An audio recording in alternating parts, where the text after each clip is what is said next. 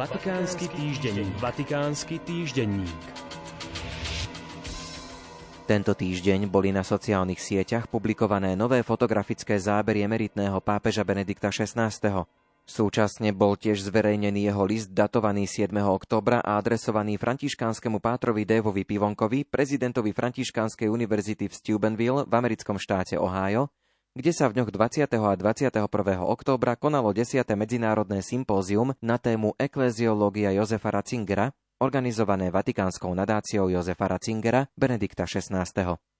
List prečítal účastníkom sympózia predseda tejto nadácie Páter Federico Lombardi, bývalý hovorca Svetej stolice.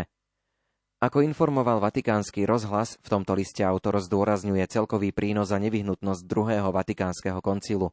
Keď ho pápež Jan 23. na prekvapenie všetkých ohlásil, bolo veľa pochybností o tom, či bude mať zmysel, ba či bude vôbec možné usporiadať poznatky a otázky do celku koncilového vyhlásenia a tak dať cirkvi smer jej ďalšej cesty. V skutočnosti však nový koncil ukázal, že je nielen zmysluplný, ale aj potrebný. Poprvýkrát sa vo svojej radikálnosti ukázala otázka teológie náboženstiev. To isté platí aj pre vzťah medzi vierou a čisto rozumovým svetom, na obe témy sa predtým takto nepozeralo. To vysvetľuje, prečo druhý vatikánsky koncil spočiatku hrozil skôr zneistením a otrasom církvy, než aby jej dal novú jasnosť pre jej poslanie. Medzi tým sa postupne ukázala potreba preformulovať otázku povahy a poslania církvy. Takto sa tiež pomaly vynára pozitívna sila koncilu. Konštatoval vo svojom liste emeritný rímsky biskup. Vo Vatikáne bol zverejnený aj dokument, ktorý bude základom prác a referenčným rámcom druhej tzv.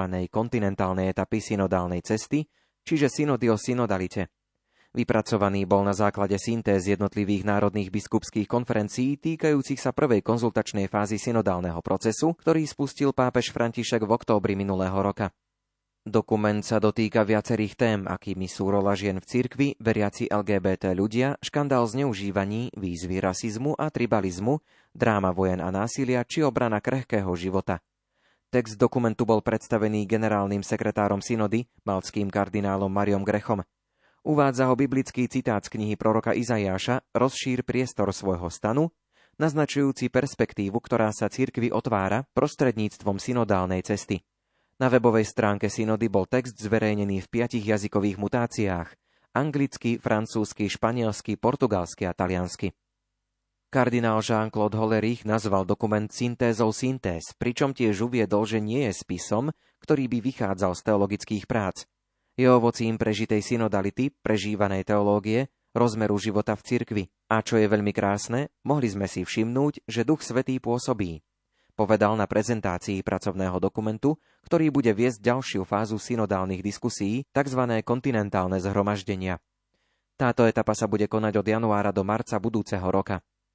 V bode číslo 39 sa uvádza, že medzi tými, ktorí žiadajú zmysluplnejší dialog a ústretovejší priestor, nájdeme aj takých, ktorí z rôznych dôvodov pociťujú napätie medzi príslušnosťou k cirkvi a vlastnými láskyplnými vzťahmi, akými sú znovu zosobášení rozvedení, osamelí rodičia, ľudia žijúci v poligamné manželstvo, LGBTQ ľudia a tak ďalej.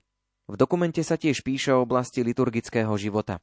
Konkrétne bod číslo 91 uvádza, že mnohé národné synodálne syntézy silne podporujú realizáciu synodálneho štýlu liturgického slávenia, ktorý umožňuje aktívnu účasť všetkých veriacich na príjmaní všetkých rozdielov, oceňovaní všetkých služieb a uznávaní všetkých chariziem.